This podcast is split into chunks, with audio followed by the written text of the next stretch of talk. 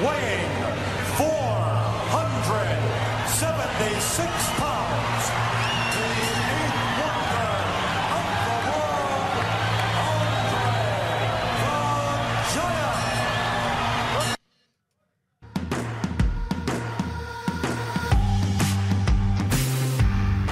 חמש רדיו, הפודקאסטים של חמש רדיו. גברים בטייץ. ניר קפלן וחברים מרביצים בכאילו.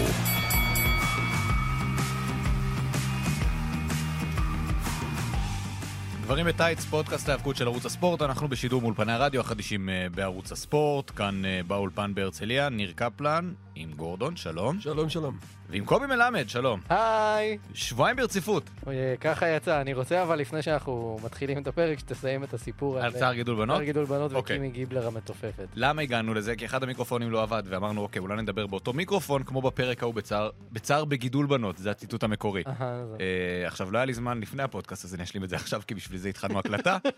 אה, הם הם הלכו להופיע באיזה מופע, לס- לסטפני, אה, המכונה סטף, הייתה להקה, והם היו אמורות להופיע איפשהו, ואנקל ג'סי היה כאילו היועץ המוזיקלי, והוא כל הזמן אומר, טוב, בוא נעשה חזרות, בוא נעשה חזרות וזה, והן, בגלל שהן פוחזות וצעירות וילדות, כל הזמן מתעסקות בתלבושות שלהם ודברים כאלה. אה, ואז מגיע רגע ההופעה, וכמובן שהן לא עשו חזרות בכלל, הן לא מתואמות, אז הן לא שרות באותו סולם, וקימי אוי גיבלר, ואבוי. קימי גיבלר הייתה מתופפת, אז היא כזה, מה, בנות, זה בכלל לא הסולם. ואז הן... אה, וזה כאילו, בתור מישהו שלמד ברימון, זה לא אמין בשום צורה שמתופף יגיד דבר כזה. או שמתופף ידבר בכלל.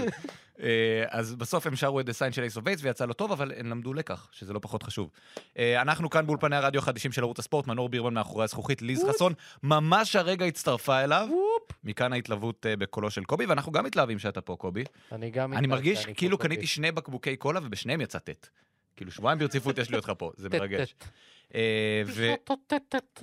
מה שלא טוב זה שאתה כאילו מכניס אותנו ללחץ של זמן, כי אתה אשכרה עסוק בניגוד לכולנו פה. אני מצטער. עד איזה שעה אתה צריך, אתה יכול להיות פה אה, עכשיו? יש לנו עוד כ-40 דקות. אוקיי, אז בוא נוריד את החלק... אה, אה, בוא נוריד את החלק שבו אתה מדבר. אה, ענייני מנהלה, עמוד הפייסבוק של גברים בטייץ, עמוד הטוויטר של אה, גברים בטייץ, עשו לייק, אה, עקבו אחרינו. וכמובן גם כתבו אלינו. ועוד משהו שאני רוצה להוסיף, שחשבתי עליו בדרך, לפה, שהיא לא ארוכה, אבל זו המחשבה היחידה שהייתה לי. אנשים כותבים לי, אה, לנו, לגברים בטייץ, שאנחנו לא מתעסקים מספיק במוצר הנוכחי. כלומר, בוא נגיד על עשרה פרקי, פרקי נוסטלגיה כמו זה, מהמם. יש אחד על המוצר הנוכחי. אז אני מעלה את זה למשאל, כי אנחנו מאמינים ברצון העם. אה, כשאתם מאזינים לזה, הסקר הזה כבר עלה, גם בעמוד הטוויטר, גם בעמוד הפייסבוק. האם אתם רוצים שאת הפרק הראשון בכל חודש נקדיש למוצר הנוכחי? עכשיו שימו לב, אם... וואי, ה- זה ממש כמו חגים של אמריקאים. נכון, נכון. אה, וכשאני אומר המוצר הנוכחי, אני מתכוון למרטין לותר קינג. אה, שימו לב שאם אם היוזמה הזאת תיפול, זה לא אומר שלא נעסוק בכלל במוצר הנוכחי, אלא במינון הנוכחי. אה, אם אתם רוצים שהמינון יעלה, אז הצביעו כן. הסקר הזה כרגע בעמוד הטוויטר ועמוד הפייסבוק פרק שלנו. ראשון, האם הכניסה של ניו ג'פן לארצות הברית אה, תשפיע כן. על משהו? אני כבר רואה את הלא, את האנשים... גור- גורדון כבר הספיק להצביע עוד לפני אני שהסקר כזה, עלה. כן, הם יפרקו את ה-ROH. כפי ששמעתם אה, ב- בפתיח שלנו, אנחנו אה, על אנדרה הענק, אנדרה דה ג'יינט, אנדרה רוסימוף, אה, הוא האיש שעליו אנחנו אה, מדברים. אני רוצה לפני הכל הבהרה, אנשים שואלים אותי האם אתה נעזר בוויקיפדיה בזמן השידור, והתשובה היא, נעזרתי בוויקיפדיה בערך פעמיים טרם השידור. כל מה שאתם מקבלים ממני זה מידע נטול ויקיפדיה, שלפעמים הוא גם שגוי ברובו, או בחלקו הגדול ממש כמו לפחות. ויקיפדיה. אה, אה, כן, כן, יש ערך בוויקיפדיה. יש קווי דמיון. יש לי עכשיו. אפשר להבין למה אנחנו שומעים את שיר הכניסה של right to sensor ברקע? זהו, יש פה אזעקה, נראה לי ערוץ הספורט עולה בלהבות, ואנחנו תוצר התוכן האחרון שיצא ממנו, אז ברכות לנו. תוכן, נו. יפה מאוד. אנדרה דה ג'יינט אה, נולד ב-19 במאי 1946, כאמור בשם אנדרה רנה רוסימוף, שזה שם של בת. אה, הילד השלישי מתוך אה, חמישה אחים, אה, בצרפת, לא בגרנובל, זה כנראה העיר שהוא... רנובלו, לא גרנובל, זה העיר שהוא build from, אלא מקולומייח, שזה שזה- עולם אחר. שזה כפר פצפון. אה, כן, הוא הוא היה יותר גדול מהכפר. כאילו ברגע שהוא נולד, הוא יצא מגבולו, הוא יצא מהבית ברגע שהוא נולד. זו מעין גרסה צרפתית לתל עדשים. בדיוק, בתל עדשים הצרפתית, אביו היה בולגרי, אמו הייתה אה, פולניה, אה, וכבר בגיל מאוד צעיר מרגישים שמשהו לא תקין עם הילד. כלומר, בגיל אה, 12 הוא כבר אה, מטר 90 פלוס ו-90 קילו פלוס, וקולטים שמשהו פה לא בסדר, אבל מכיוון שאנחנו בשנות ה-40 ואין רפואה, היא לא קיימת עדיין, אז לא מבינים, אומרים, איזה ילד גדול. ורק בהמשך אה, מגלים את האמת הקצת יותר אה, מבאסת, נקרא לזה. אה, משחק קצת כדורגל, משחק קצת אה, רגבי, הולך למכון כושר מקומי, ושם מתאבקים צרפתים. הפרו-רסלינג כנראה כבר היה חזק אה, בשנות ה-60 נקרא לזה. אה, אומרים, בואנה, אתה גדול וחזק, בוא, בוא איתנו. הולך אה, לפריז, אה, ושם, וזה אתה ענק, יפה וחזק. הטענק יפה או וחזק, שתהיה מתאבק או שתהיה קראטה יאו. או בסרט פורנו. קראתי יאו? מה זה קראתי יאו? אני ענק, יפה וחזק. קראטה יאו. אתה לא זוכר? מה זה? זה הייתה סדרת ילדים. ל- אתה כבר... גורדון? בו- אתה אני כבר- חציתי לדעתי. אתה כבר בוגר מדי, ואתה כנראה לא בוגר מספיק, אז כאילו אני בדיוק... על אני התפר. בסדר, רכבת אתם משנים ההפתעות. אותנו, זה יפה. ה- אה, בקיצור, אה, מחליטים לקרוא לו ז'אן פרה. זה השם הראשון שלו כמתאבק. פרה זה פייה. עכשיו, אני מבין למה זה לא... למה זה לא, אבל בצרפת היה אה, איזה גיבור על, אה, מיתולוגי, או קומיקס, או משהו שקוראים לו אה, גרנד פרה. כאילו, הפייה הגדולה, זה כנראה דמות מיתית, כאילו, קצת יותר משמעותית בצרפת מאשר כינוי להומוסקסואלים. ומכיוון שהוא גיבור מיתי ואיש קומיקס, הדמות שלו היא של חוטב עצים, כי היאבקות. אה, מתאבק קצת שם, ממשיך למונקו, ליפן, לקנדה. צריך להגיד שבשלב הזה הוא גדול, אבל הוא לא פריקי גדול. כן. כלומר, הוא, הוא גבוה וחזק ואיזה מגניב, וזה עוד לא ברמת הגרוטסק, כן, כי הוא פשוט לא הפסיק לגדול עד יומו האחרון. פריטי מאץ' כל חייו. כן, אה, אנחנו נגיע ל- לאבחון המדכא ההוא. אה, בקנדה, אה, בקנדה הצרפתית עדיין קוראים לו אה, פרה, מפרה. ברגע שהוא מתחיל להיות בצפון אמריקה מבינים שאי אפשר לקרוא לו The Giant Fairy, כאילו. שם אומרים, אוקיי, היה נחמד, היה טוב, בואו בוא נעצור את זה זה. כבר גימיק אחר. כן, ו- לא, ואז... ולמטין דרים, למעשה הוא סוג של ג'יינט פרי, ואז... אה, אני יותר חושב על ההארטסרובס, זוכר? וואו, הם לא כן, היו הומואים. אנטוניו אה, ורומיו. הם היו אה, חשפנים, הם לא היו הומואים. אה, זה היה הכל. זה היה קצת מכל... ב-AW יש את סוני כיס, כן. זה קיצוני. אבל אה, לסוני כיס יש משהו שלא היה להם, וזה כישרון. נכון, אז דווקא בגלל זה הוא לא צריך את זה, אבל זה אולי נושא לפודקאסט אחר. אה, מתקשרים, כאילו, ה- ה- ה- הפרומוטר הצפון אמריקאי הראשון שלוקח אותו ולא מבין מה הסיפור כאן, מתקשר לאחד הצרפתים, שואל אותו, מה פתאום פרה? הוא מסביר לו, כן, זה, זה דמות של ענק, וזה אומר, אוקיי, בוא פשוט נקרא לו The Giant. ומשם אנדר The Giant נולד. כפייס. הוא כל הקריירה כמעט פייס, מסתובב, ביג פרנדלי ג'יינט, אני ענק, אני נחמד, אני לוחץ ידיים לילדים.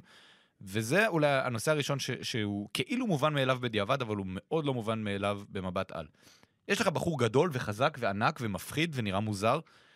א' ב' של היאבקות זה להפוך את מישהו כזה להיל הגדול בעולם. איך הוא פייס? אני חושב שמכיוון, דווקא מכיוון שהוא היה כזו אטרקציה, ואנשים ראו דבר כזה לראשונה בעצם, אז אה, קשה לקרוא בוז ל- ל- ל- למתאבק אה, בגודל כזה. אתה מתעניין בו, אתה מופתע מהנוכחות שלו, אתה רוצה לראות מה הוא ייתן בזירה. והבעת עניין בהילים לא הייתה כל כך קיימת אז, ולפיכך הוא פייס. כן, ההילים בדרך כלל בתקופה הזאת מדובר ב, קודם כל במתאבקים יותר מבוגרים, בדרך כלל, אה, והם לא באמת מעניינים יותר מדי חוץ מזה שהם פשוט אה, עוברים על החוקים. הם לא... הם גנריים, כן. כן, אין הרבה עומק לדמויות האלה חוץ מאו שאני עובר הר- הרבה על החוקים, או שאני זר מפחיד, או שאני גם וגם. עכשיו, הוא היה זר, אבל אתה לא באמת יכול להכניס אותו לשבלונה הרגילה הזאת של הזר ששונא את אה, ארצות הברית וכאלה. כי הוא צרפתי? אה? כי הוא צרפתי אז הוא לא לא, יכול לשנוא את ארצות הברית? בגלל שהוא כזה גדול ומלחיץ, אז אה, כאילו... אין לו את החזות של הזר הסטנדרטי, אוקיי. הוא פשוט מפחד ושונא את ארצות הברית. עכשיו, אתה לא יכול לנצח אותו יותר מדי. אתה לא יכול לתת לו יותר מדי הפסדים בטריטוריה שלך. אה, בגלל איך שהוא נראה וההבדל ב- בינו לבין האחרים שאיתו. מעבר לזה גם, הוא, הוא היה נורא חמוד. כאילו, כולם מדברים על כמה שהוא היה חמוד ונחמד מאחורי הקלעים, אלא אם ממש עצבנת אותו. ואז, כן? אה, כן, כי אני, אני שמעתי סיפורים לכאן ולכאן. אה, הרבה אנשים ממש עצבנו אותו, בוא נגיד ככה. אה, היו כלומר, אנשים לא היית, לא היית שממש- צריך להתאמץ יותר מדי כדי לעצבן אותו. היו אנשים שממש עצבנו אותו, כן.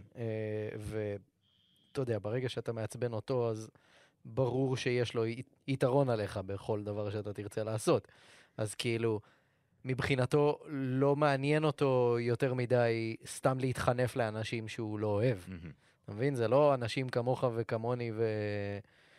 ש, שכאילו, שירצו להתחנף סתם בשביל לשמור על אווירה טובה מאחורי הקלעים וכאלה, אה, לא מעניין אותו, כי מבחינתו ה- האווירה שתהיה מאחורי הקלעים זה האווירה שהוא יקבע. כן. הוא, הוא סוג של אנדרטקר מוקדם מהבחינה הזאת. כלומר, הוא, הוא, הטון, הוא נותן את הטון שם. אנדרטייקר היה מת. אני רושם את זה ב... אחר כך בקידום של הפרק. בדיחת האנדרטייקר הטובה ביותר שסופרה כאן, ב-70 פרקינו. גורדון, מה? הוא היה נחמד לדעתך מהסיפורים שאנחנו שומעים? אה, שוב, תלוי את מי תשאל. אני יכול לספר לך שבספרו של קמאלה, נהדר. הוא מספר שאנדרי אה, לא היה מיוחד סובלני אליו, והיה פולט אה, קללות אה, גזעניות כאלו ואחרות, והוא נרגע רק אחרי שקמאלה הגיע לחדר ההלבשה עם אקדח ואמר לו, אתה יותר לא עושה את זה. אני מת להיות בסצנה הזאת שקמאלה יחף עם חצאית ועם לא, ירח אני חושב מצויר לו על שזה- יכול הקרן. להיות שזה היה אחרי הקרב, הוא כבר התלבש. לא, אבל ב- בראש שלי לא. והוא נכנס עם האקדח. מה, עם ואנדרי כזה, הירח? What are you doing, קמאלה? והוא כזה, "בלה, בלה, בלה, בלה", כי הוא לא יודע לדבר. לא, לא, אני חושב שאקדח די מעביר את המסר, אם אתה לא יודע לדבר. והוא כזה- וקמאלה כזה, "בלה, בלה, בלה, בלה", והוא כזה, "ברור". זה הסצנה שאני מדמיין בראשי. כי זה כיף יותר. אה, קמאלה כזה. טופח על הבטן, עם האקדח טופח על הבטן. נפלא. ופולט כדור, כן. על הרגל, ואז הוא יחף, אז זה כואב. לא, לא, לא, לא, מספיק, מספיק, אה, מספיק. אוקיי, הוא היה מאוד גדול, אוי, מכאן... לא, אתה לא אמרת עכשיו שהוא ירה לעצמו ברגל. למה אתה חושב אוי. שהפסקתי אותו? אוי. הנה לכם גם בדיחת הקמאלה הכי טובה שהייתה בפודקאסט שלנו. אה, הוא לכאורה היה 2.24, אני אומר לכאורה כי יש תמונות שלו לצד וויל צ'מברליין שהיה 2.16 והוא יותר נמוך ממנו. וגם רוצה וויל להזכיר- צ'מברליין לא היה 2.16 כי גם ב-NBA משקרים. התמונה לצד וינס ששלחתי אליך, אוקיי. שבהפקה פשוט אה, אמרו לווינס, חכה, תעמוד רגע בצד, בזמן שאנחנו לוקחים אה, עט חפירה וכורים בור, מה- מכניסים לתוכו את וינס, ואז כדי להגזים בהפרשה, שמים את אנדרה לידו. להגזים בהפרשת בהפרש הפודקאסט מיד הגדלים. אחרינו, זה על... אה, ס- סתם, לא. זו תוכנית השבת של ההוא, זה ספורט. להגזים בהפרשה. בהפרש הגדלים, הפרש הגדלים. הגבהים ביניהם, באופן מוגזם. אה, הוא שתה המון, וכשאני אומר המון, אני מתכוון המון. עכשיו, שוב, גם כאן צריך להפריד בין המיתוס לבין הסיפורים האמיתיים, אבל בוא נגיד, אם כולם אומרים שאתה שותה מעל ארבעה בקבוקי יין ומעל 100 פחיות בירה, או 100 חצאי ליטר בירה אפילו בישיבה, תחלק את זה בשתיים וזה עדיין מוגזם. כן. זה היסטרי. ה- ה- אנ- שוב, אנחנו... אני כאילו מצד אחד לא אוהב לעשות את זה, כי אנחנו כאילו לוקחים פה איזה מיתוסים על אנשים שהם גדולים מהחיים ומאוד נחמדים והכל, ומצד שני, בוא נדבר רגע על מציאות. איש ששתה הרבה, וקילל אנשים קללות גזעניות, ודרך למתאבקים על שיער, ולקח ביג ג'ון סטאד, שזו דמות שנגיע אליה, ופשוט קטע את ההתקדמות שלו בצורה אגרסיבית, לי נשמע לא כמו ענק נחמד מאחורי הקלעים, אלא כמו אלכוהוליסט שאתה לא רוצה שיהיה בסביבה. מי מוכן אה, לתקוף את אני התזה הזאת? לא יודע לגבי אלכוהוליסט. אה, הוא שתה המון. הוא שתה המון כי כאילו י- י- הוא צריך גם איזשהו, איזושהי כמות אה, מינימלית אה, בשביל להרגיש משהו. ארבעה בקבוקים? ברור שלא ארבעה אוקיי. בקבוקים, אבל כאילו, תחשוב מה שמשפיע עליך ו- ועליו, זה לא אחר. בדיוק אותו זהו, הוא דבר. היה שונה מכל אדם אה, אחר, לגבי צריכת האלכוהול. היה לו- היו לו יותר שיניים מכל אדם אחר. זה נכון. באמת היו לו יותר שיניים? לא גם אני ניגשתי שמעתי שחשבו- וספרתי, אתה יודע. חשבו שיש אבל לו שני לבבות. אני לא חושב שהיו לו לא, שני לא. לבבות. אני לא חושב. אוקיי. אז אולי- אבל- אוקיי. אבל מה שאני מנסה להגיד, אל תשכח, אסור לנו לשכוח שהבן אדם סבל נכון. כל החיים כן. שלו. פיזית. פיזית, גם וגם פיזית. עודף גם- תשומת לב ברחוב. כן. הוא לא זה- יכול לעבור היה ברחוב בשקט. אי, אי אפילו לא אפשר לשכוח את מחופש. הדבר הזה. אי אפשר לשכוח את הדבר הזה. זה כאילו, את, כל תשומת הלב בכל מקום שאתה הולך אליו, היא עליך, ולא כולם יודעים מי אתה ושאתה מתאבק מפחיד וגדול, גם הרבה צוחקים עליך. האלכוהול, דרך לשכוח מכל, ה- מכל סוגי הכאבים האלה. אמ, זה מורכב, זה בן אדם מאוד מאוד מורכב, וקשה לתמצת אותו לטוב או רע. זה לא שבלונה, זה לא עובד ככה. כן, הח- החיים... האמת שהסיפור שאני לוקח אה, מהדוקו של HBO מספר, לדעתי מהמם. טים ווייט, שהיה שופט והיה מאוד קרוב אליו, שהוא לא יכול היה ללכת לשירותים במטוס, כי הוא פשוט לא נכנס לשם פיזית. אז כן. נגיד אם הוא היה טס מארצות הברית ליפן, הדיילים היו פורסים מין אה, פרגוד כזה, והוא היה עושה בדלי באמצע המטוס, ואז היו שופכים את זה לשירותים. פיזית לא הייתה שום דרך אחרת שהבן אדם הזה אה, יעשה פיפי או קקי בשירות, ב- ב- בשירותים במטוס. והוא טס ליפן המון, וזה על הפנים. זה על הפנים. כן, מאוד לא נעים. אה, כן. מזכיר לי טיסה שהייתה לי לאילת או, פעם. שלום. כן. כן, אוקיי. אנחנו צריכים שמישהו... אה, השינוי הגדול בקריירה שלו אה, מגיע בזכותו של וינס מקמן, האב. כלומר, עד אז אנדרי הסתובב מטריטוריה לטריטוריה, לא רצו להשתמש בו יותר, יותר מדי כדי לא לשחוק את האטרקציה, הוא היה מגיע, הוא היה מאוד גדול וחזק, מנצח באטל רויאל, אתה רוצה לתקוף פה איזה מיתוס, גורדון? אה, האמת היא שהוא... תראה, קודם כל, אני, אני לא חושב שיש כאן כל כך הרבה מיתוס לתקוף, כי יש לו באמת שיא של ניצחונות בבטל רויאלים. אוקיי. מה שכן, אנשים משוכנעים שהוא עשה אותו דבר ברמבלים. לא. אנדרי השתתף בשני רמבלים, זה הכל, וחשבו אולי לתת לו את 91, כמו שנתנו ב-89 לסטאד, בתור, בתור אה, סוג של אה, פרס מפעל חיים, אבל זהו. 91 הוא כבר לא... 91, לא, הוא, הוא, הוא היה בסביבה, אבל הוא נשען על קביים רוב הזמן, הוא היה מלווה את הבושוואקרס אתה מסוגל. לקרבות מהנאצ'רל דיזסטרס וכל מיני דברים כאלה. אנחנו נדבר על זה בפודקאסט בושוואקרס שיהיה לנו. מיד. אה, אשכרה, אגב, ה- י- יהיה דבר כזה. אנחנו בדיונים... הייתה בקשה. הייתה בקשה ואנחנו אני בסדר עם זה. אנחנו נמצא איך לעשות את זה. אה, כן. מדברים אה, על השיפהרדרס. חצי נכון, שנה. נכון, נכון, נכון. ש- ש- שהבושוואקרס בזמנו, טיזר קטן, היו צמד הילי ל- לגיטימי לכל דבר. והאלים מפחיד. ביותר, כן. הבושוואקרס לפני שהם נהיו בדיחה היו אחלה טקטים, אבל נגיע לזה, כש- כשנגיע לזה. אה, אז הוא היה מסתובב ממקום למקום עד שהוא הגיע לניו יורק, ל-WWF של אבא של וינס מקמן. הם סוגרים שם איזושהי עסקה, לא הבנתי את טיבה עד הסוף, אבל בגדול זה סוג של התחלה של בלעדיות. כלומר, כל מי שמשתמש באנדרה דה ג'יינט צריך לשלם ל- גם לאנדרה וגם לווינס מקמן האבא. ואז הוא, הבסיס שלו הוא, הוא ב- בניו יורק, שזה הגיוני, כשאתה אטרקציה. אה, ושם הוא נהיה כוכב גדול מאוד, ושם אה, הוא מוצג כענק הבלתי מנוצח. עכשיו, עשיתי קצת תחקיר. אה, היו לו קרבות ב- ביפן נגד אנטוניו אינוקי, במקסיקו נגד מתאבק שאני לא מכיר, בעיראק ענק. בעיראק הוא התאבק, והוא הפסיד את כל שלושת הקרבות האלה. אז זה אחד השקרים של ההיאבקות, שהוא היה בלתי מנוצח. נכון. הם היו צריכים את זה עד כדי כך? הוא מאוד גדול. זה לא מספיק. אמ, אתה רואה שלא, העובדה עוזר. השתמשו בזה, זה- זה- זה טוב לתדמית, וזה... אה, כן, אז אה, יודעים שזה שקר, יודעים גם שכל ענף ההיאבקות הוא, אתה יודע, די שקר. להגיד לך שזה הכרחי, זה לא הכרחי. זה הכרחי. זה הכרחי. זה לא הכרחי, אבל אין ספק שזה עוזר. זה כאילו לוקח דמות שהיא גדולה תרתי משמע, ו... Mm. ומחזק אותה, ונותן לה עוד אה, עומק ועוד כוח. וזה משהו שקצת חסר היום לצורך העניין. מאוד חסר. בסדר, אבל היום אתה מפענח סיפור כזה בן רגע, ואתה עומד ללא היום שקר אומרים שבו. לך, תקשיב, הוא לא הפסיד 15 שנה, זה נתון חשוב והוא ענק, ואנחנו צריכים שתדע את זה. והנה הקרב שבו הוא כן הפסיד, והנה זה, והנה זה. מצד שני, כש... כשפאק, אה, עד לא מזמן היו לו שנתיים שהוא לא הפסיד, אה, לא בהצמדה ולא בכניעה. היה לזה משקל, לא עצמו לא היה משקל. היה לו משקל. אה, 206... אה, מה, אתה- אתה באמת אומר 200? כן ולא. אוקיי. כאילו, תלוי בסיטואציה. אה, אם אתם רוצים לשמוע עוד על פאק, ובכלל המוצר הנוכחי, יש לנו סקר עכשיו בעמוד הפייסבוק ובעמוד הטוויטר. שיושב בגנזך? עמוד הפייסבוק שבקצה. אה, הסקר, הסקר יושב אוקיי. בגנזך. אמ, מה רציתי? העניין של הבלתי מנוצח, כמה התייחסו לזה לפני הקרב נגד הוגן? כי אני הקרב כל נגד ההתייחסות הו- שאני... מה, אה, אתה מדבר על... אה, 87. 87, לא 80. כי אני זוכר שבשמונה... המון. כן? המון. זו הייתה, זו הייתה אחת מה... אה, מהנוטס הכי הכי חשובים בבנייה לקרב. בכל קרב. על זה בעצם מתבסס, אגב, אה, אה, כל הסטורי ליין, הרי שנית... כש... לא, זה- אני ש... לא, לא, סליחה, לא ניסחתי את זה נכון. אוקיי. לפני שהתחילו להתייחס לזה בצורה כל כך אגרסיבית לפני הקרב נגד הוגן, מהמם. האם זה היה אה, מה שהתייחסו אליו כל כך הרבה? כי בקרב אה, נגד הוגן פחות. זה היה האלוף שלוש שנים נגד פחות. הבלתי מנוצח 15 שנה. עליי, סליחה, אני מנחה לא טוב. אוקיי, אוקיי. אז אה, כמה התייחסו לזה לפני? זו השאלה שלי. אני בספק אם התייחסו לזה עד כדי כך. זאת אומרת, בטח ציינו את זה פה ושם, אבל אה, זה קיבל אה, בנייה רצינית מאוד בפיוט נגד הוגן, מהסמינה שלוש.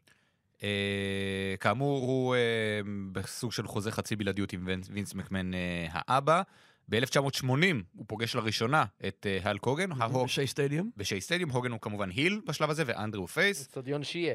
אינסטדיון שיהיה, נהדר, אה, חמאת שיהיה. ואז כש- כשהם נפגשים שוב ברסלמניה 3, מתעלמים כמובן מהקרב הזה לגמרי, כי זה לא משתלב להם טוב בסיפור. 1981, הוא שובר את הקרסול. גם כאן יש כמה גרסאות, יש כאלה שאומרים שהוא כבר ידע שיש לו את המחלה שיש לו, יש כאלה שאומרים שברגע שטיפלו לו בקרסול, אז הרופא אמר משהו פה לא בסדר וקרא לזה בשמו. אני אגיד לכם את השם המדויק. זה נקרא- אקרומגליה. תודה- תודה רבה. עוד פעם? בדיוק זה. אקרומגליה. אקרומגליה. שוב- שוב... אגב, שוב, אה, יש אה, כמה וכמה מתאבקים שסבלו מזה. אנדרי הוא אחד מהם, אני זוכר מתאבק נוסף שנקרא המלאך הצרפתי, אני לא זוכר זה משהו כרגע את צרפתים. שמו. מה זה? אולי זה משהו של צרפתים. אולי, אבל אני, אני בספק. לג'יינט גונזלס הייתה גרסה של זה, כי היה לו את כן. הגרסה של הילדות כן. ולא של הבגרות. זה, זה פשוט, זה פרץ גדילה בלתי נשלט. עכשיו שוב, ג'יינט גונזלס הפסיק לגדול בנערותו, הוא מת מ- מסיבוכים של סכרת מאוחר יותר. כלומר, הוא לא מת נכון. ישירות מזה. ביג שואו היה לו משהו דומה, הוא עבר ניתוח, כי זה היה בשנות ה-90 והיה אפשר לעצור את זה. אנדרה לצערו נולד הרבה יותר אה, מוקדם, ולא ניתן היה לטפל בזה. הגוף שלו פשוט המשיך לגדול, בעוד האיברים הפנימיים שלו נשארו באותו גודל, שזה מזעזע. אה, אבל עדיין הוא מוצא את, ה... את הנישה שלו בעולם ההיאבקות, כאמור הוא בייבי פייס מאוד גדול. אה, וינס מקמן האבא מת, וינס מקמן הבן יורש את הטריטוריה, יורש את אנדרה, והוא מחליט שהבלעדיות לכאורה תהפוך לבלעדיות פרופר. כלומר, מאותו רגע אנדרה דה ג'יינט הוא מתאבק של ה-WWF. כמו לא מעט מתאבקים, אה, שנות ה-80 כשווינס מקמן אה, משתלט על הטריטוריות. יש לנו זמן לדבר רגע על עידן הטריטוריות? לא. אה, היה לנו פודקאסט שדיברנו על זה? לא. יום אחד. אבל וינס מקמן כבש את העולם, בגדול, ואנדרה דה ג'יינט היה אה, חלק מזה. הוא היה דורך על אנשים. כלומר, היית שוכב, והוא היה דורך עליך וממשיך הלאה. זה לא זיכרון אישי, אני מקווה. אה, לא, גם, אה, כאילו, היו עוד כמה... ארת'קוויק היה עושה את זה, Earthquake, גם ביג שואו עשה את זה. אתה מתאבק לשעבר. נכון. אנדרי יכול- פעם דרך עליך? אנדרי פעם דרך עליך. לצערי לא, ולשמחתי עוד יותר לא. איך, איך עושים את זה בלי שזה יכאב? סוד מאחורי הקלעים. אני לא יודע כמה אתה יכול באמת לעשות את זה בלי שזה יכאב. כאילו, זה לא גומר לך, כאילו, זה לא שובר הוא- לך איזה הוא- צלע? אם אני לא טועה, זה צריך איכשהו להחזיק את החמצן בגוף, לא? משהו כזה? זה עוזר. כי כן, כמו- אני מבין שזה עוזר, לא? כי אתה... כמו כל, כמו כל באמפ שאתה לוקח, שאתה Mhm. חייב להוציא את האוויר בר... בז- בזמן שאתה נופל. לוקח את הבאמפ. אתה כאילו מותח. ברגע שאתה נוגע ברצפה, אתה חייב להוציא את האוויר, אחרת זה כאבים וחוסר יכולת לנשום. אה, אל תנסו את זה בבית, אוקיי, תנסו את זה בבית של מישהו אחר. יפה. אה, אז אנחנו לא יודעים. אני, אני לא יודע כמה באמת יש לך להימנע מהכאב בקטע הזה, זה גם הרבה מאוד תלוי בו. אם הוא רק... יש, אה, יש שתי ורסיות למהלך הזה. אוקיי. ורסיה אחת זה שהוא עומד עליך עם שתי הרגליים ומחכה קצת, שפה אין לך יותר מדי מה לעשות, ואז אתה צריך פשוט שרירי בטן או משהו, שרירי ליבה וכאלה. ומראש אה, להיות איתו ביחסים טובים, כדי שהוא לא עדיף. יגזים בזה. עדיף. כן, ו- והגרסה העדינה יותר של זה, זה פשוט הצעד, שרק ר- רגל אחת נשענת עליך בזמן שהוא הו- עושה צעד קדימה. ואז הוא לא שם את כל המשקל בהכרח. בדיוק. אוקיי. אה, אוקיי. בקצרה על ביג ג'ון סטאד לפני שנגיע לרסלמניה 3. ביג ג'ון סטאד היה אמור להיות הענק הגדול הבא. Mm. אה, כלומר, היורש של אנדרה בהרבה מאוד מובנים. הוא היה גבוה, הוא היה הרבה פחות רחב, אבל הוא היה מאוד גבוה. הוא היה די מוכשר, יחסית לגודל שלו ויחסית לתקופה. אה, תלוי את מי כן, אתה שואל, אבל אוקיי. אוקיי, בסדר. אנדרה לא היה מסכים איתי, אבל הוא לא פה. אז אה, כן, אבל אנדרי הוא הסיבה פחות או יותר שהדחיפה של סטאד אה, נעצרה. תן לנו את זה. כי סטאד, אה, אני, עד כמה שאני יודע, הוא פשוט אה, גם מאחורי הקלעים אמר, אני הג'יינט הבא, ולומר את זה כשאנדרי בסביבה זה לא דבר חכם. ואנדרי לקח את זה מאוד אישי, ואמר, אה, לא. הוא היה מכסח אותו פיזית בזירה, ביג ג'ון סטאד, יש את הסיפור שהוא חזר אחורה, ופשוט ביג ג'ון סטאד סיים קרב עם אנדרה, ברח, לקח את הדברים שלו ורץ משם, ווינס מקמן שאל אותו, מה, מה אתה עושה? הוא אומר, הוא הולך להרוג אותי, אני יוצא מכאן עכשיו. והם התאבקו המון ביחד באמצע שנות ה-80, ולפי השמועה, באחד הקרבות שלהם אנדרי נרדם. אנדרה נרדם, כן, על ביג ג'ון סטאד. 1985, רסלמניה 1, יש להם את אה, אתגר ההתכה, מי מטיח את מי קודם, תמורת 15 אלף לא דולר. קורה בזה הרבה. אז זה נשמע כמו, זה כמו באוסטין פאוורס, שכזה 1 מיליון דולר, זה כאילו סכום משוגע, האינפלציה הרגה את לא- כולנו. לא היטיבה עם הקרב הזה. אה, אנדרה מנצח שם. ואוקיי, בואו נסתכל על זה ביקום אלטרנטיבי שבו ביג ג'ון סטאד מנצח ויורש אותו בתור הענק הגדול הבא. לא רואה מצב שזה קורה ברסלמניה הראשונה, מ-מ, מול קהל כזה, אין מצב. מה זה אומר לגבי רסלמניה 3, אם זה היה קורה. Hmm, אולי ביג ג'ון סטאן מתאבק נגד ההוגן ברסלמינה Mm. 3. בטח. נו, אה, בסדר, אבל היו רעיון דברים מעולה. מעולם. תשמעו, אוקיי, אני... בוא נלך לרסלמינה 3, כי גם כי זה מתלבש וגם כי אין לנו זמן. כאילו, רסמל 2 ניצח בת רואל וזרק את ההארד פאונדשן האחרונים, תודה רבה. כן, תמשיך. סטאד מעפן ולא מעניין, ואתה צריך לשמור על הענק היותר גדול שלך. אתה צריך לשמור עליו בשביל לתת אותו למישהו אחר ש... שיותר ראוי לזה, או יותר אני לא חושב ירוויח ש- לך יותר ש- מזה. שכבר ברסלמניה 1 הם חשבו על רסלמניה 3 אנדר לא, נגד הוגן. אבל הם כן חשבו על זה שיש לנו פה מישהו שכביכול מבחינתנו מעולם לא הפסיד. מהמם. אה, סטאד לא שווה את זה. למרות שזה לא קרב. אה, אה, כן, אבל. אוקיי, מאוד יהודי מצידי. אה, רסלמניה 3, אנדרה דה ג'יינט נגד הלק הוגן, הקרב הגדול בהיסטוריה עד אותה נקודה, אולי גם מאותה נקודה.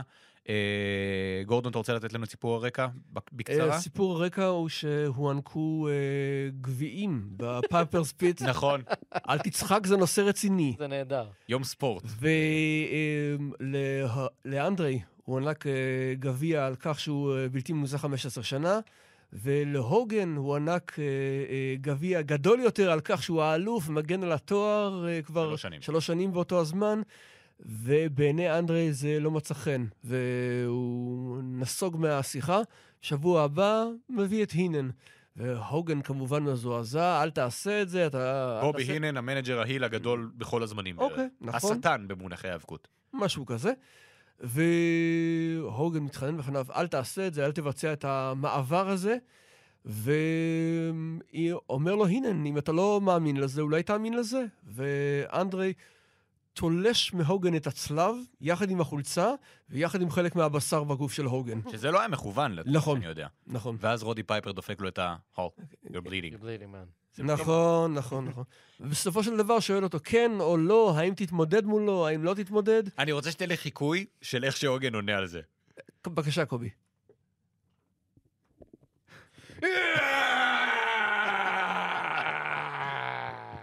נהדר. אה, לפני רסלמניה 3, הם מתחרים בסאלד נייטס מיין אבנט, יש בטל רוי של 20 איש, במה- במהלכו אה, אנדרי משליך את הוגן החוצה, מה שהיה דבר די גדול אה, בזמנו, ומשם לרסלמניה 3. בואו נפרק את זה לגורמים. שני האייקונים הכי גדולים באותה תקופה בארגון, שניהם בייבי פייסים, אנדרה מעולם לא היה אלוף. זה איכשהו תמיד שם ותמיד לא מדברים על זה. הוגן הוא האלוף. אנדרה יוצא, וכאילו העניין של הגביעים, זה כאילו הקש ששבר את גב הגמל מהבחינה הזאת. כלומר, כן. הוא, הוא, זה, זה נבנה בתוכו, ואז הוא רואה את הגביע, ופתאום יורד לו האסימון של, היי, האיש הזה מאפיל עליי, לא משנה מה קורה. בלית ברירה, בניסיון נואש אחרון לקראת סוף הקריירה, הוא ניגש אה, לבובי הינן, כביכול מוכר את נשמתו, אולי האיש הזה יכול לסדר לי את מה שלא הצלחתי להשיג כל הקריירה.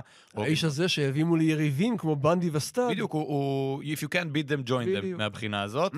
אה, הוגן אומר, רק היית צריך לבקש, רק היית צריך לבקש. אנדרו אומר, אתה חושב רק על עצמך. זה יחסית עמוק ל-1987. כלומר, זה יחסית בנוי יפה מאוד. עזבו שזה שני האייקונים הכי גדולים בכל הזמנים, לא תגיע לזה, אולי עם אוסטין רוק קצת התקרבת לזה, אבל... אה, בזמנו היה לנו את הפרק של אות המאזינים. וכשאני אומר בזמנו, איזה מהם? אני, האחרון, ש- שבועיים? שבועיים להערכתי. אה, ודיברנו על הפיוד הטוב בהיסטוריה, אחד המאזינים שאל אותנו את זה. שבועיים או שבוע? לא יודע. ובוא בוא נדבר על זה רגע. זה לא שם. הוגן מול אנדרי הטוב בהיסטוריה? בין הטובים בהיסטוריה. בין הטובים מסכים איתך, אבל אני לא יודע אם ללכת ולקבוע שזה הטוב בהיסטוריה. איך אתה מגדיר טוב? זה פיוד ענק, אוקיי? כאילו, מבחינת ה... אייקונים. האייקונים, מבחינת הבאז, מבחינת הפופולריות, מבחינת אה, כמה יחס הוא קיבל מבחוץ. אה, אני- אה, יש טובים ממנו לדעתי פשוט בגלל... ה- איכות הקרב עצמו? גם איכות הקרב עצמו וגם איכות הפרומואים והבנייה והכל. כאילו, בואו נהיה כנים. סווג' ו... סווג' והוגן לצורך העניין. אה, הפרומואים של סווג' די, כבר עם סוויג' הוג. יותר מגניבים מאשר... "אה, מה זה כן. יפה זה אבל לא. הוגן?" אנחנו לא מחפשים פה מגניב. מחפשים גדול. גם הסיפור. אין יותר גדול מאנדרה. כן. ובנימה אופטימית זו אנחנו... דרך אגב, אנדרי עצמו כבר בשלב הזה היה קצת לקראת אה, דעיכה. קצת אוקיי? לקראת Hmm. דעיכה, קצת הוא לקראת- היה שלולית של ענק. אמ, בהתחשב במה שעוד עומד להגיע, זה קצת לקראת דעיכה. יודע מה? בוא נדבר על זה רגע. רסלמניה 3, אה, אתם מסכימים איתי שזה שיא קריירת ההיאבקות שלו מבחינת הכנסות, מבחינת באז, מבחינת מישהו משהו. כמה חודשים לפני זה הוא מצלם את הנסיכה הקסומה. מהמם. עכשיו, גם בנסיכה הקסומה, מספרים באותו דוקו של HBO, הוא היה כל כך מפורק, הוא לא הצליח להחזיק את רובין רייט. נכון. כן, ששקלה איזה 50 קילו, היה צריך להוריד אותה עם כבלים. לא היה שם כלום כבר. זה היה ערימה של עצמות מעורבות ב- ב- במין אה, עיסה נוראית שכזאת. הוא גם בקושי- הפסיד לסליפר בסרט הזה. הוא, הוא לא הצליח, יופי גורדון. הוא לא הצליח לעמוד, הוא שינה את הטייץ שלו מתחתונים לסינגלט סינגלט. כזה, כי הוא היה צריך מגן לגב. פיזית הוא כבר לא היה שם. אתם יודעים מה? הוא התחיל לגסוס אפילו, אפשר לומר. וכאן הוא מגיע לשיא ההצלחה שלו. זה מאוד ביטר סוויט. אה, כן, כי במקרה הזה הסיפור גדול יותר מהקרב. הסיפור גם נראה טוב יותר מהקרב. יותר מזה, בקרב עצמו, אה, הוא עושה לו ברהג של איזה שלוש דקות, הוא Mhm. מחזיק אותו. Mhm. עכשיו, אנדרי, מה הוא היה עושה פעם? היה עושה ברהג והיה מנער את היריב, הופך אותו למין... אה, רקדול כזה. רקדול כזה, בובת סמרטוטים. וכאן הוא לא עושה את זה, הוא עומד, שניהם עומדים, כי אנדרה לא יכול להתכופף. הוא כבר במצב שהוא לא יכול פיזית להגיע למצב הזה של... עזוב להרים את האלכוהול הזה, לשנות את העמיד... הוא כבר לא יכול להתאבק. הוא, הוא לא אמור להתאבק במצב ברור. הזה.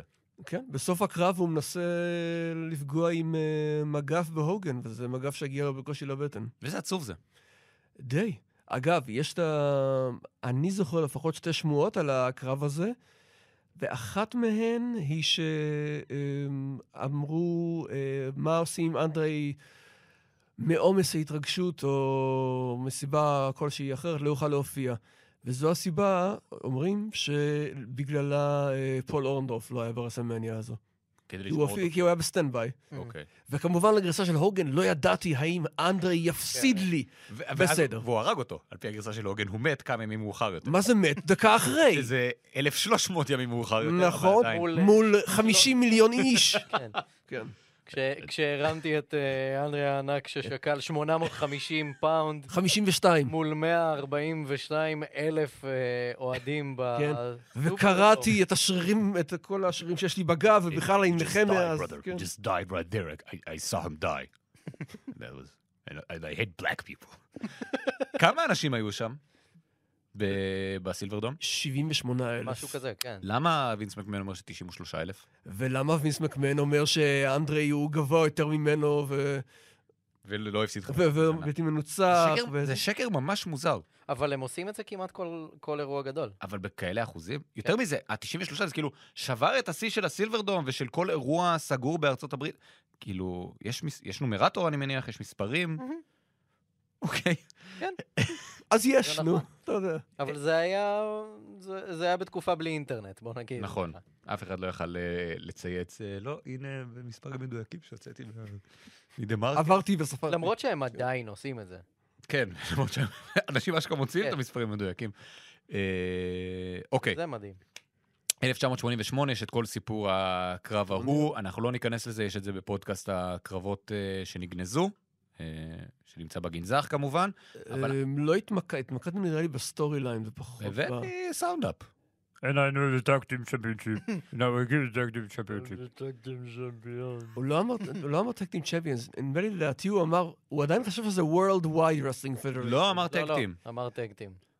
זכה באליפות אוקיי. הזוגות משום מה. אוקיי, טוב. אה, אז לכמה שניות הוא אלוף העולם, כלומר, את זה כן נתנו לו. Mm-hmm. אה, נכון, זה טדי ביאסי, אחר כך ברסלמניה 4 הוא מתאבק נגד הוגן, אה, והם שניהם נספרים בחוץ כדי להוציא את שניהם מהטורניר. לא, ש- זה פסילה כפולה. פסילה כפולה אבל זה כמובן. אידיוטי באותה המידה, כי זה קודם צ'ר שוט, מה אתם עושים, מה זה, מה זה, ואחרי זה צ'ר שוט מאנדרי. אה, בפודקאסט מאצ'ומן רנדי סבג' אנחנו קצת נוגעים גם בזה. אה, הוא כבר לא יכול להתאבק, אז מכניסים אותו לצמד יחד עם ה-Haku, The Colossal Connection, והוא צריך לעשות מעט מאוד בקרבות האלה. אה, והוא דועך לו, לאיתו. דילגת על אה, עוד ניסיון ב-89 של, אה, אה, של פיוד בינו ובין סטאד, רק שהתפקידים הפוכים, הוא הפייס והוא ההיל, כן. אבל זה, זה כבר... כבר- סטאד פרש אחרי הדבר הזה, היה כל כך כיף בפיוד שהוא כן. פרש מהאבקות. רסלמניה 5, יש לו קרב די גרוע מול אה, ג'ק רוברטס, כן. כשסטאד שופט. לא, זה כבר... זה היה, מנצ... זה היה פרס למנצח ברמלה של 89, להיות השופט בין אנדרי לג'ק רוברטס. אה, כן, קולוסל קונקשן, אנדרי והקו. כן.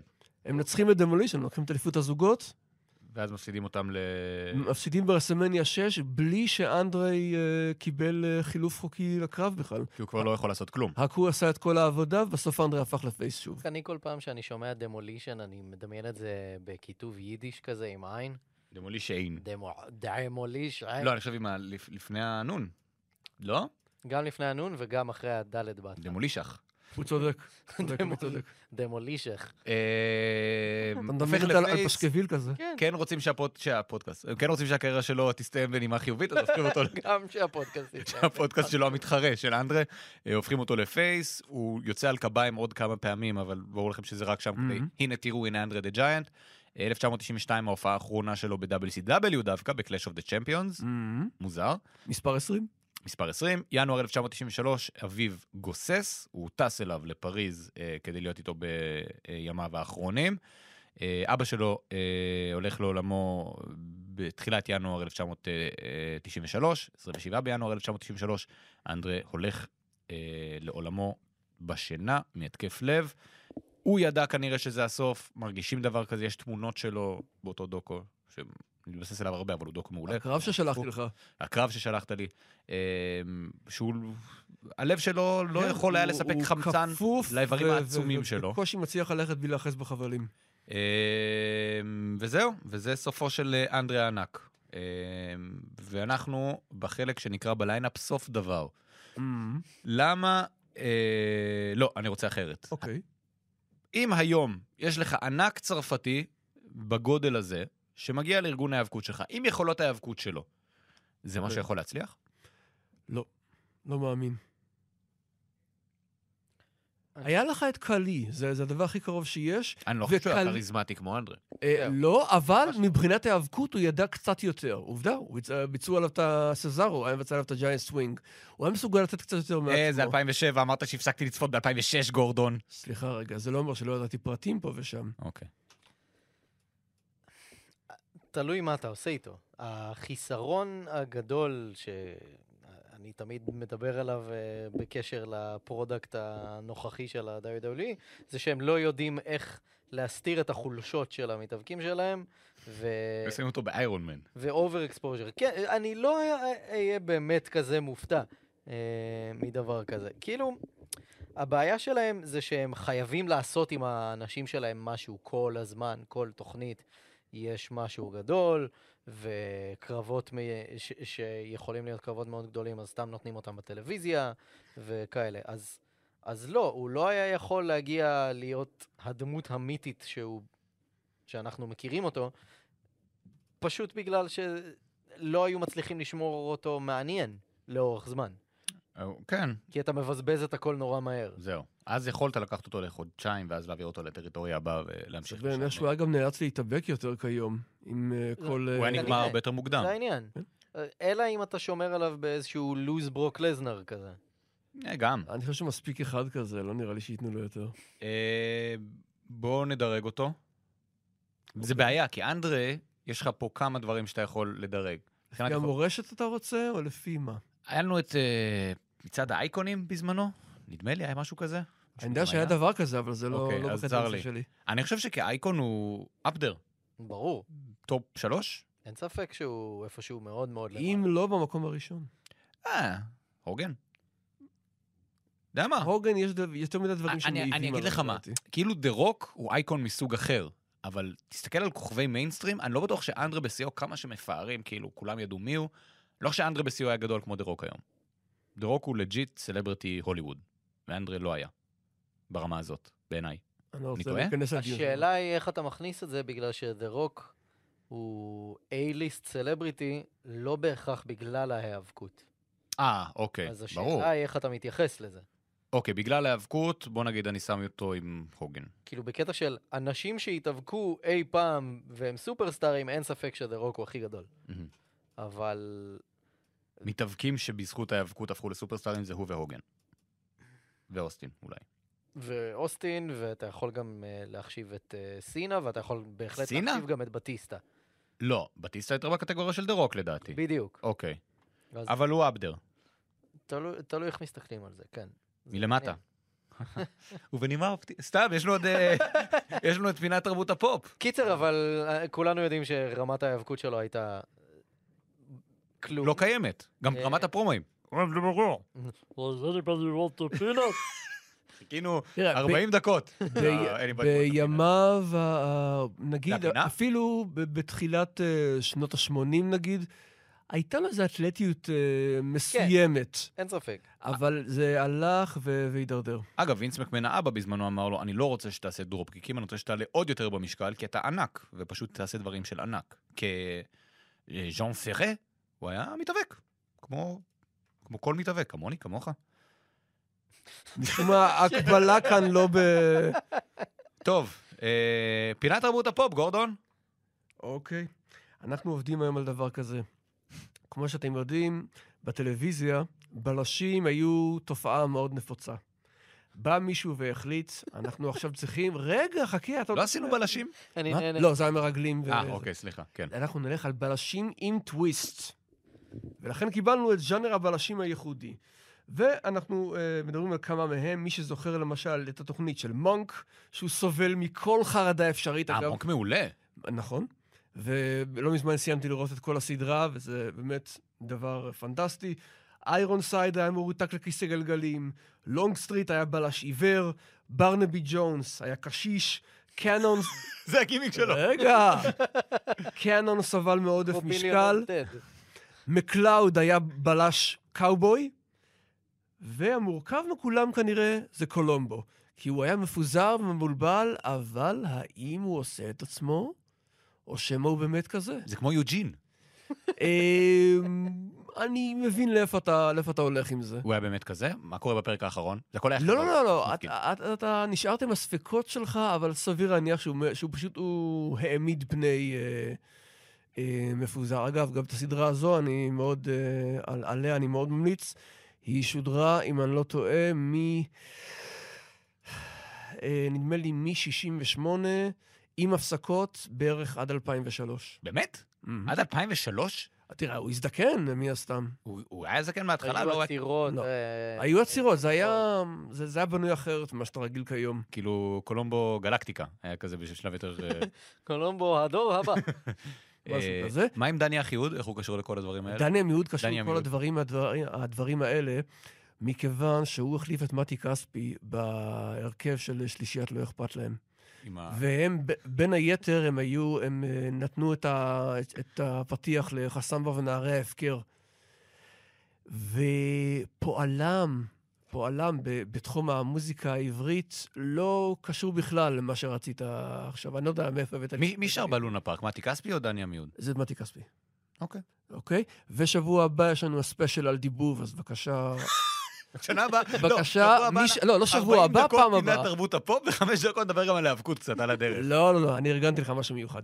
או-אה, או-אה. אז אני מת לסיים את הפודקאסט עכשיו כדי לראות מה... אתה התכוונת לסיים את הפודקאסט הזה עוד מ- מאז שהתחיל. נדבר לא, אני על פשוט- שפריר אני- הזכאי? אני מחפש... מה זה? נדבר על שפריר הזכאי? רגע, אוי, רגע. היה אה, הרצועה, איך קראו לדמות של יובל סמו שהיה שחקן? ברצועה? אה, וואו. אה, חפצי בלפצי בלפצי. כן, אה, נו. אני לא גדעון... זוכר. בן סירה? ג- לא. רגע, הוא שנייה. דיבר על ינקלה בן סירה. אנחנו כבר אבל- מסיימים. אוקיי, אבל איך אנחנו פתחנו פה רגע, פער נוסף, אם אפשר לדעת? גדעון להב? גדעון להב. כן. נו. כן. אז היה קטע שהוא... אה, אני אה, דובבתי במספר- במספר סדרות ב- בשנות ה-80 עם תרגומה של שפריר הזכאי, והוא נותן דוגמאות, הלך אויב רב זרג, וכאלה. היא ככה הייתה מתרגמת את ה... שפריר הזכאי כיום בת 87. ראיתי את הרעיון, שמעתי איתה, סליחה, בתוכנית רדיו ראיון לא מזמן. היא עדיין שולטת בעניינים, אבל אה, קצת פחות, ז- עם קצת פחות זיכרון בהתאם לגיל שלה. אבל היא המלכה האם של הדיבוב העברי, ולא, היא לא תיכלל, היא לא תיכלל, עד כמה שאני יודע, בהכנה שפריר הזכאי נגד אנדרי דה ג'יינט בשיאה, מי לוקח? לשפריר הזכאי, מה אתה מדבר? אין אישה עם קול כמו שלה. תן לנו חיקוי. אני לא יכול לתת לך חיקוי, אבל אם אתה זוכר את הפתיח של הדרדסים, אז היא שם. הדרדסים. לא. אה, גם אין אם תהיו אישה- טובים... גם אין אישה עם קול כמו שלו. נכון, כמו של אנדרי? נכון. Would you like to take me on a date? אבל שלה נצרב בזיכרון יותר טוב. אני שונא דרדסים. זה לא אנדרס, זה היה איציק סיידוף. עם החיקוי הזה של איציק סיידוף, נדמה לי... הוא היה גם בשניים אוחזין, כן. אה, קלרן סיידוף. אוקיי, אה, ליז, תודה רבה.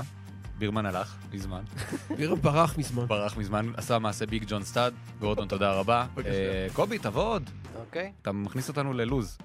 אה, אני ניר קפלן, ואנחנו נתראה ונשתמע בפודקאסטים הבאים.